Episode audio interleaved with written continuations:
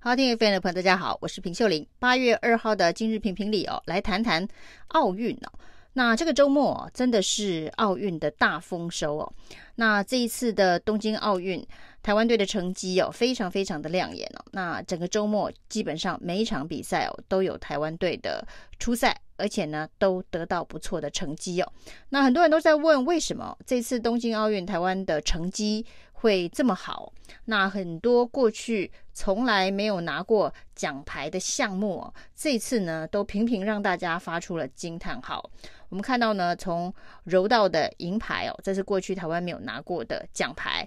今天呢，甚至连拳击都至少有铜牌哦。那接下来还可以再争金牌的可能性哦。那体操拿到了银牌哦，那这都是过去以来台湾从来没有拿过的奖牌项目。那甚至球类里头的桌球、羽球，连高尔夫球哦。都有一面铜牌哦，那羽球甚至还拿下了金牌，男子双打的金牌，我们的麟洋配哦。那这个项目的金牌呢，全世界哦只有六个国家拿过，它是一些特定国家的重点项目。那台湾这一次也拿下了金牌。那另外呢，这个大家看到这么多的项目里头拿到这么多的奖牌。所以呢，Chinese Taipei 哦，从开赛以来一直到现在哦，几乎天天都会站上这个颁奖台哦。那甚至外国媒体呢，都以神秘的团队来称呼台湾呢，因为在奥运的会场里头，不能用国家的名义来参加的这一个队伍，其实并不多。那其实这些不能用台湾国家名义来参加的队伍呢，都各自有不同的因素。那当然也是属于比较边缘的队伍，所以呢，拿到奖牌的几率其实是非常的低哦。那在这些不能用国家名义参加的队伍当中哦，那台湾的会旗升上的次数最高。那台湾的国歌虽然不能够在现场播放哦，但是昨天的这个麟洋配拿到金牌的时候呢，大家听。到国旗歌搭配台湾的会旗升起哦，可以说很多人都是热泪盈眶哦。那这些出赛的队伍都没有像台湾这样子的一个成绩，而台湾呢，这一次呢，在国际上面也很露脸哦。很多国际媒体的报道，在不同的项目里头，似乎都是在帮台湾、帮中华台北加油。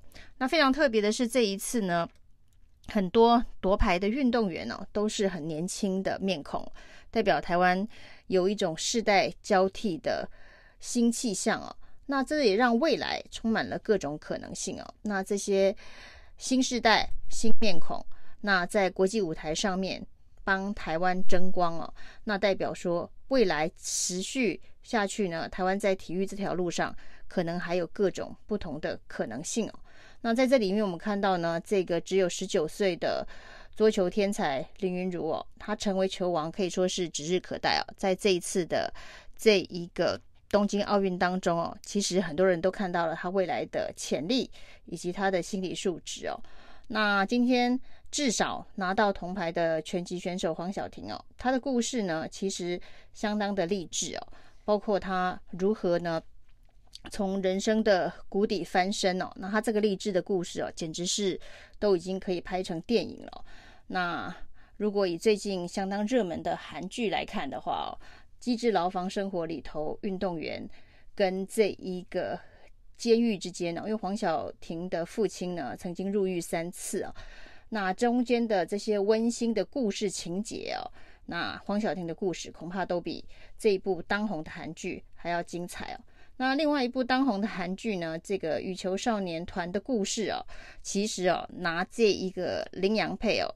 这个王麒麟跟李阳的故事脚本来写作，简直比羽球少年团还要这一个曲折离奇哦。两个人呢，十年前是国中同学哦，那十年后因为因缘际会哦，各自跟自己的搭档拆伙搭配在一起，这个成为双打。一开始大家都不看好，那现在呢，成为哦全台湾最红的一对 CP 啊。很多人还喊着说，干脆在东京结完婚再回来好了。那当然呢，这些台湾年轻人的面貌，还有这些台湾年轻人的励志故事哦，其实都让大家在看这场奥运赛当中呢，增加了更多其他的不同的角度哦。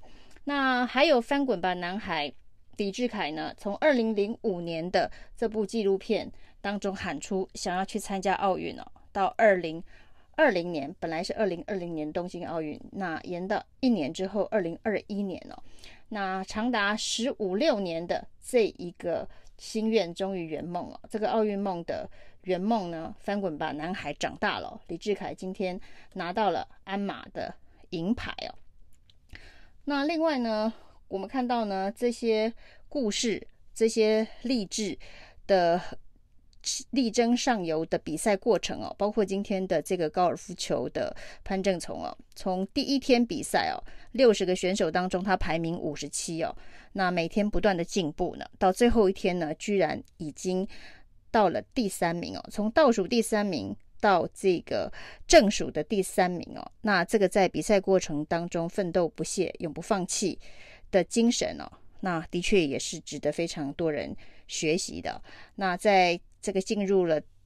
并列第三的七个人当中哦，有很多是现在的世界球王哦，前任的世界球王，来自这个全世界各国的顶尖好手。没想到呢，在最后的宙斯战压力之下呢，他还可以拿下铜牌，这也是跌破了非常多人的眼镜哦。那这代表就是只要有永不放弃的精神哦，在运动场上任何事情都有可能会发生的。那当然呢，戴资颖小戴也完成了。他在奥运夺牌的心愿哦，从二零一六年的里约奥运，在十六强止步，一直呢到这一次的东京奥运哦，他出发前就说他最大的心愿就是能够拿到奖牌哦。那当然，大家还觉得他是一个可以拿金牌的选手。当然，在最后的这一个奋战的过程当中，虽然打出了一场非常精彩的好球。但是呢，最后惜败，没有拿到金牌。但对台湾人来讲，他应该是永远的金牌哦。那这些励志的故事，这些运动员在这个竞技场上奋斗不懈的精神哦，都会陪着在这一场世纪大疫情啊，新冠肺炎病毒的大疫情当中，台湾人的心灵。陪着大家很久很久，那这些精神也都会留下来。所以呢，我们要向这些运动员致敬哦，也向这些新世代的年轻面孔所带给我们未来社会希望的精神致敬哦。以上是今天的评评理，谢谢收听。谢谢收听，请继续关注好好听 FM，并分享给您的好朋友。